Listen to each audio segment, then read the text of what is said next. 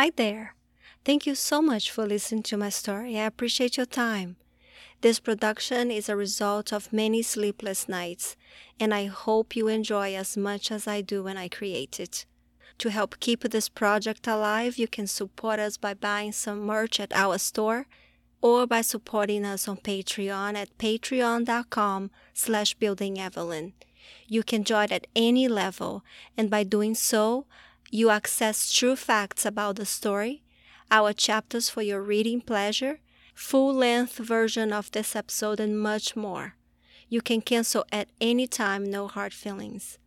Thank you so much to those that already support us and those who are considering the near future. It means the world to me. See you there. Warning: this episode contains mature content. Parental guidance is recommended. Previously on Building Evelyn. She truly thought they enjoyed spending time with her, but now they were saying they didn't care about this at all. Evelyn just wanted to be alone, so she ran to her favorite caju tree, climbing it as fast as she could, only then realizing that the rain made her grasp slippery. She slowed down and trying to be more careful, but as if out of nowhere, a massive gray frog appeared on the branch in front of her. The frog frightened her, and she lost her grip on the tree, falling to the ground below, landing directly on top of her arm. She couldn't move at first, but when she did, the pain told her that her arm was broken. Hello and welcome to Building Evelyn. This dramatic story is based on true events, but written with a bit of fiction, showcasing Brazilian culture throughout the story. Some chapters are written by different writers, and each writer not only continues the story using real events and facts, but also puts their own twist on the previous writer's idea to keep the story moving. I am Jackie Passau, and Chapter 9 was written by me.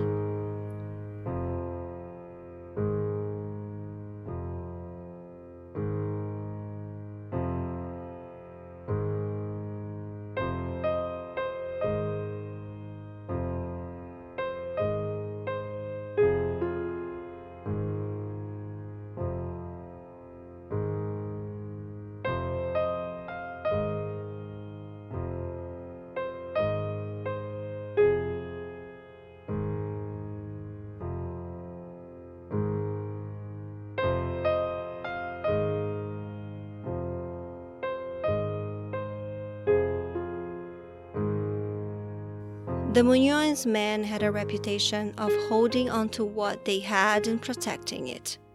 They were brute, alcoholic, and flirtatious. The majority were married, with more kids than their salaries could support. They flirted with the women around the neighborhood, spent money they didn't actually have, and disrespected the women they had at home. All this must have been a secret gene passed down through generations, because they all had it. Sometimes, though, the case is that you learn to navigate life by following the examples of those around you, and if you don't have good role models, there is no way you can know any better. Mr. Jerry was just that, a man of few words and many women. Jerry was married to Miss Josie for decades. She has always been a hard-working woman, and when the kids were little, she worked non-stop sewing to help feed the family. Her shifts were long, and she didn't even stop for lunch. Later, when the kids were a bit older, she decided to sell snacks at a brand-new shoe factory that was close to the farm. She would wake up at 4 in the morning, while everyone was still sleeping, and she would start making preparations for the recipes she would cook later that morning. Jerry didn't seem to appreciate or even notice all that she did for the family. All he expected of her was for her to take care of him and the children by feeding and cleaning up after them, and to perform her wifey duties by being intimate with him whenever he was in the mood. Miss Josie would prepare enough snacks to sell to the workers of the factory on their morning and afternoon breaks with the help of her kids. She would then leave them at home and speedily walk to the shoe factory before the workers were released for their first break at 9 in the morning. She would set up a little table where she would have at least 3 varieties of snacks on her menu. She always had fresh brewed coffee, some kind of sandwich made with fresh baked bread, a type of cake, and tapioca. The Brazilian tapioca is a common snack made from starch extracted from the cassava root. It's a type of pancake similar to beiju, but much softer since water or coconut milk is added to the flour. Depending on how much she sold, she sometimes had to go back home to replenish her cart for the afternoon crowd. When she did that, she would take Mr. Jerry's lunch to him. He worked as a mechanic not far from the shoe factory. Usually, one of her sons delivered his lunch, but Miss Josie didn't mind doing it when she had to go back to the factory. "Josie, what are you doing here?" Mr. Jerry was surprised to see his wife. Miss Josie had stopped walking and was standing in the middle of the shop watching Mr. Jerry. He had been eating and talking amicably to another woman who was sitting across from him. "Oh, I see you are already eating," she said.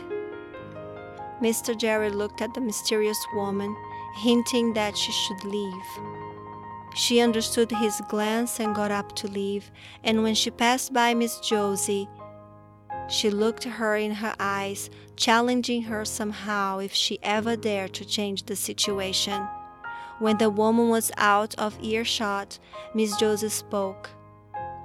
"All these years I have been nothing but good to you, even when you didn't deserve it, because that is what Saint Mary calls me to be.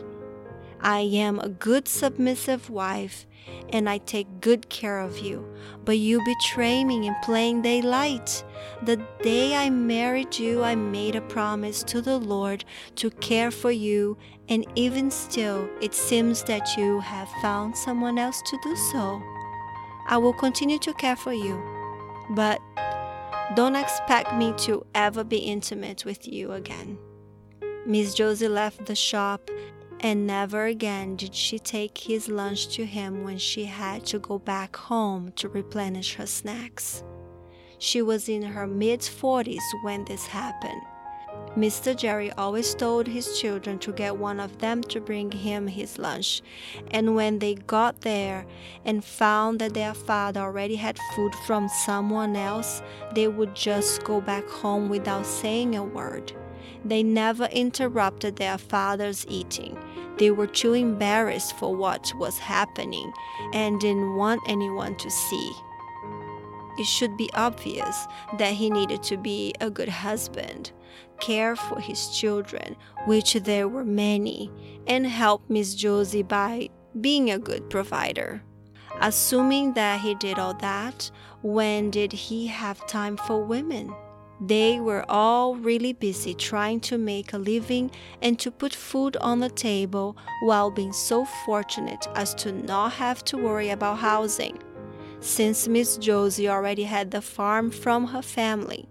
Having been in her family for a long time, there were lots of fruits and veggies already established, and so Mr. Jerry thought that by working as a humble mechanic and giving her half of his salary, he was doing more than he was supposed to do. When he wasn't working, he was drinking at the bodegas and socializing with his friends from the neighborhood.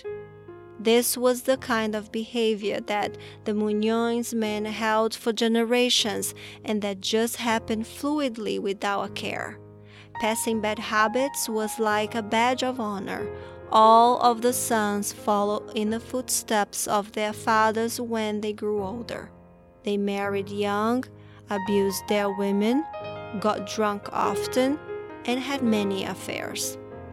The violence towards Miss Josie increased since her refusal to satisfy his sexual needs when he was home.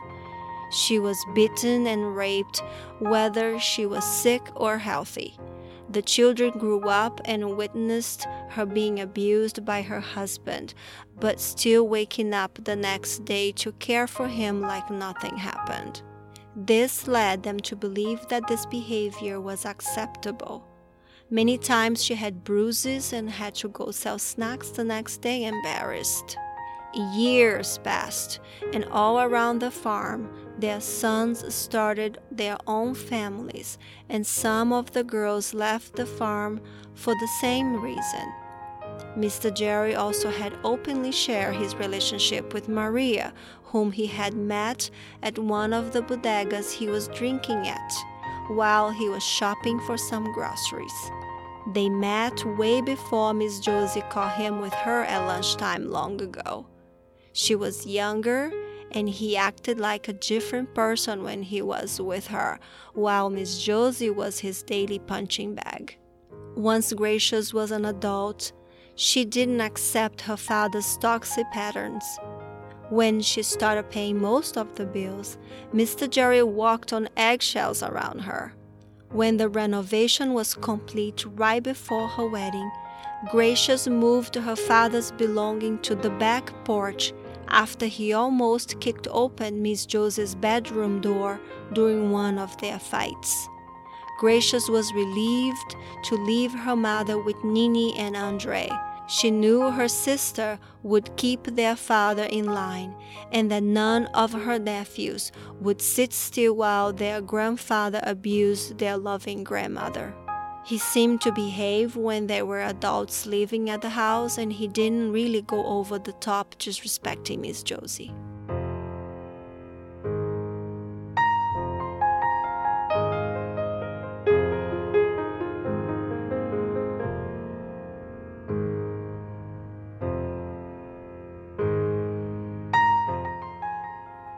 Evelyn heard from one of the novena's attendees that there was a homeless old lady living on the streets and begging for food, and she asked Miss Josie if she knew anything about her.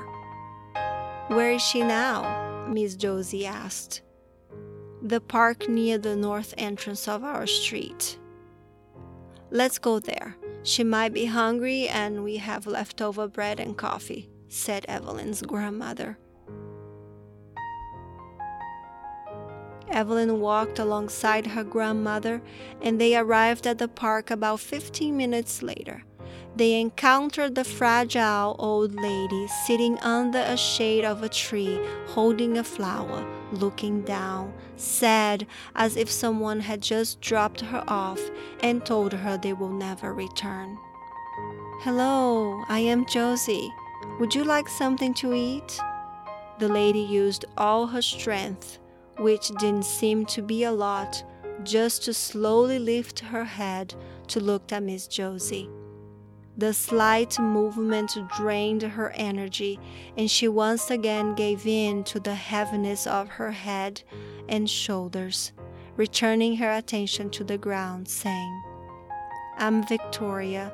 Something to eat? Yes, I haven't eaten in a while." Miss Josie and Evelyn sat there with the lady while she ate bread and drank coffee. They kept her company for about 30 minutes, observing the lady's immediate surroundings, where things were scary, seeming that she had been there for many days and hadn't left for even personal visits to the restroom. Miss Josie was quiet on the walk back to the farm. She was thinking how unfortunate this old lady was to have no one who would be with her, to look after her, to love her, or to care about her. Miss Josie felt an overwhelming sense of gratitude for her big family, for her granddaughter Evelyn, for everyone that was around her at the chapel, and for the farm. She was so thankful for the little they had. That night, Miss Josie couldn't fall asleep because she was thinking about Miss Victoria. She wanted to help, but she didn't know how. She woke up early the next day and walked all the way back to the park, where she found... Head to patreon.com/buildingevelyn to resume listening. Building Evelyn original story, narration, and production by Jackie Passau. This chapter was edited by Karen Mata. Shop Nukella at etsy.com/shop/nukella, where you can find the cutest crochet dolls and animals. Nukella collaborated with Building Evelyn to bring the first Evelyn doll to life in crochet form. To order your custom doll, visit the site to learn more. Music by Clark James. You can listen to his amazing music on Spotify, SoundCloud, and Google Play. To learn more, visit clarkjamespiano.com or find him on Facebook or Amazon. This chapter's art is the work of Carlos da Costa. Visit cdacosta.art to view some of his previous work in oil, watercolors, or illustrations, and to contact him to open a commission. I hope you find this podcast entertaining. If you are interested in contributing a song or to write the next chapter of the story, send us a message at info@buildingevelyn.com, and we will consider featuring it. If you want to get in touch with us, find us on WhatsApp at 513-580-4595. For those who love to read, our chapters are now available at patreon.com/buildingevelyn. To listen to previous chapters and not to miss the next one, subscribe on your favorite podcast player, our YouTube channel, or head over to our website, buildingevelyn.com. That is BLDGEVELYN.com. And while you are there, consider clicking the donate link. That would be so nice of you.